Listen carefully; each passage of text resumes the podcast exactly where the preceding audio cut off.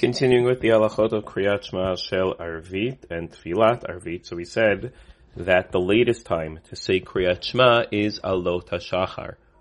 An hour or so before, uh, before sunrise. Ideally it should be before halachic midnight, but if you didn't accomplish it then, you need to say it until Alot HaShachar. Uh, similarly, if Mishayach oh, Cholev Lo Yitpalel Arvit Bin it's not just Kriyat Shema, somebody missed Arvit because they were otherwise occupied. So, now what?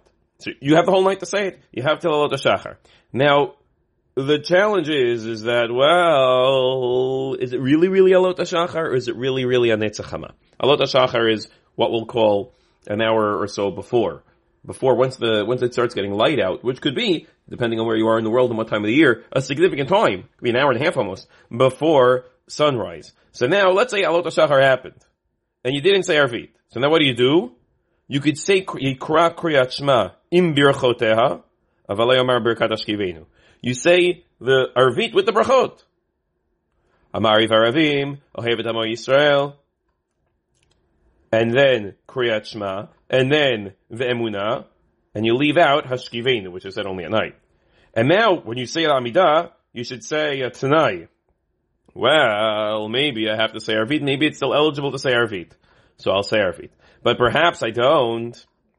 Perhaps this won't qualify as Arvit, so this should be a voluntary extra tefillah. You should make sure to say Shacharit that day after uh, Hanetz, something that we try to avoid, certainly to uh, not say Arvit until right before in the morning after Alot Shachar, certainly not ideal.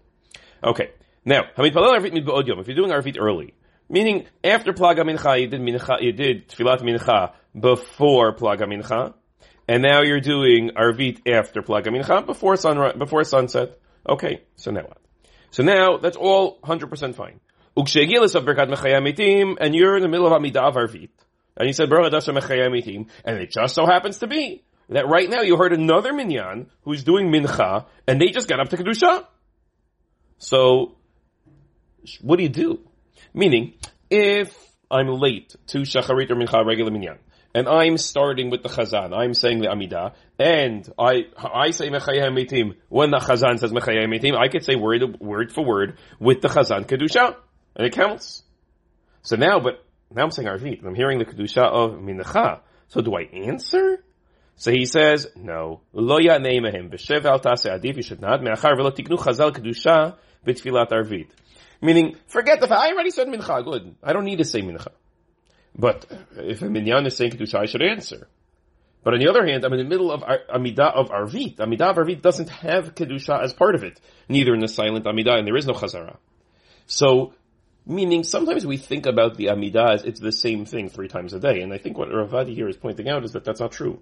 There's Amidah of Arvit is fundamentally different than Amidah of Shacharit. The Amidah of Shacharit has the potential for Kedusha in the Chazara. And so in the silent Amidah has the potential for Chazara. And so too the Amidah of Mincha has the potential for Chazara. The Amidah of Arvit, even though it's, it, it's all the same words, it doesn't have the potential for Kedusha, and therefore you can't just include it in because, oh, that's the place it would have went at Mincha or Shacharit. That's not true. If you're saying Arvit, you're in the middle of Amidah Arvit, you don't interrupt for Kedusha. Even if you're hearing it from Minyan that is saying Mincha at the right time, they're doing nothing wrong, you still don't answer for uh, the Kedusha. Have a wonderful day, and Chodesh Tov.